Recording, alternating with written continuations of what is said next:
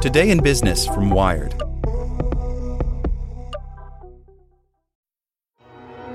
With supply chains becoming more complex, you need to stay on top of the latest logistics developments. So, if you work with logistics, you need the Beyond the Box podcast from Maersk. It's the easy way to keep up to date with everything from digital disruption in logistics to the need for supply chain resilience in today's market. Find out more and keep ahead of the game with the Beyond the Box podcast on logistics insights at maersk.com/insights. At Evernorth Health Services, we believe costs shouldn't get in the way of life-changing care, and we're doing everything in our power to make it possible. Behavioral health solutions that also keep your projections at their best? It's possible. Pharmacy benefits that benefit your bottom line? It's possible. Complex specialty care that cares about your ROI?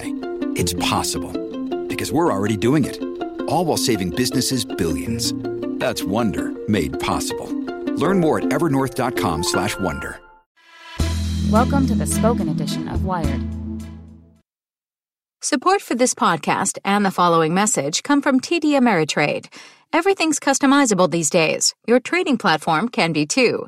With Thinkorswim, you can customize screeners, charting, and stock forecasts so the market is always tailored to you. You can get started at tdameritrade.com slash thinkorswim. Google will make a coronavirus site, but not like Trump said. Google and the White House are working together now, but they're still not describing the same website. By Louise Matsakis. When President Trump announced Friday that Google was developing a website for Americans to find out where they could get tested for the novel coronavirus, the details of the project remained unclear. There was no landing page, no press release from Google, and no announcement from any of the tech giant's executives. The administration promised more would be coming over the weekend. In the meantime, news outlets reported the website in question was much more limited in scope and was being developed not by Google, but by another Alphabet subsidiary called Verily. As Wired first reported, Google hadn't been aware it would be mentioned by the president at all. Since then, however, the company said that it will launch a coronavirus website on Monday, but not one like what the president described. A White House press briefing Sunday did not deliver much more information or clarity. Instead, Trump excoriated the press, claiming that Google's tweets had substantiated his Friday remarks and that CEO Sundar Pichai had personally called to apologize about the fake news.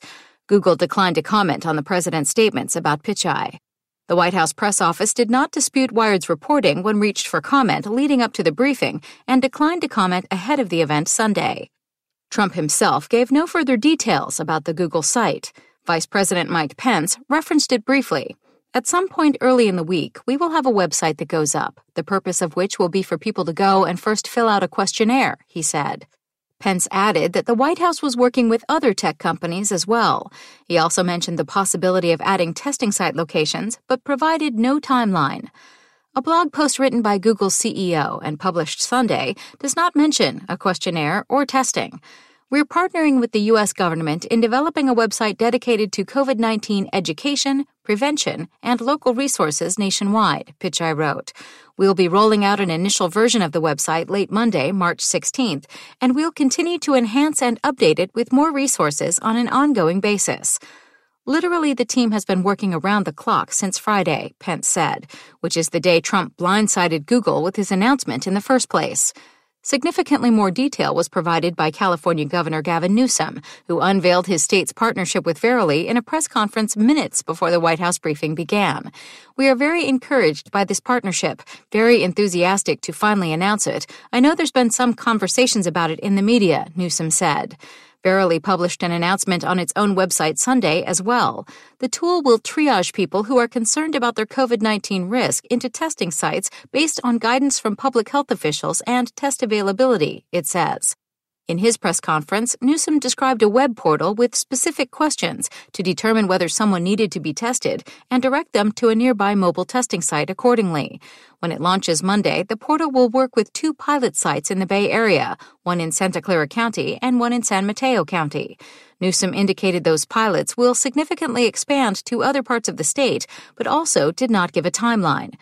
We hope that this partnership can scale, and we believe it will be a national model, the governor said.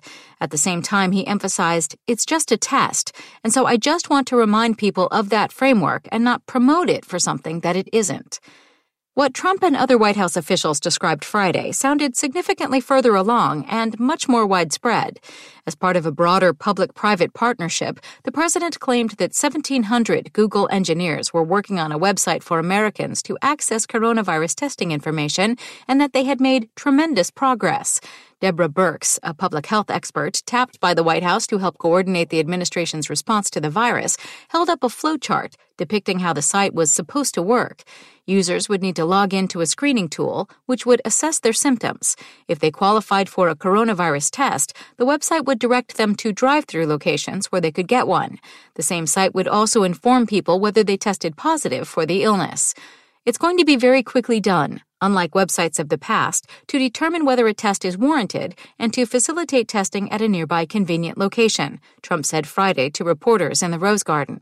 The president was surrounded by CEOs from the major corporate partners, including Target, Walgreens, Walmart, and CVS. Noticeably, no executives from Google were present. In fact, Google was not aware it was supposed to be working on a project anything like what Birx described, a source at the company told Wired.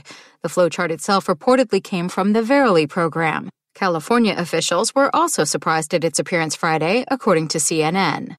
Hours after Trump's press conference, Google released a statement describing a project far more modest than what the president had suggested. The New York Times later reported that an executive from Verily told Trump's senior advisor and son in law Jared Kushner about the Bay Area pilot program. From there, Trump got the idea that Google was working on a coronavirus site.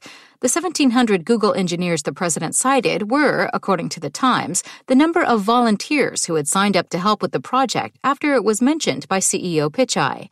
That figure was then communicated to Kushner. The confusion surrounding the Google site underscores the broader chaos that has been a hallmark of Trump's coronavirus response.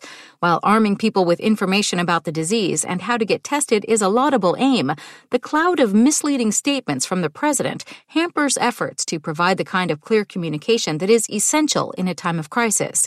Important questions remain, too, about what sort of privacy measures Google or Verily will put in place when collecting this information, and what role the other tech companies Pence referenced will play.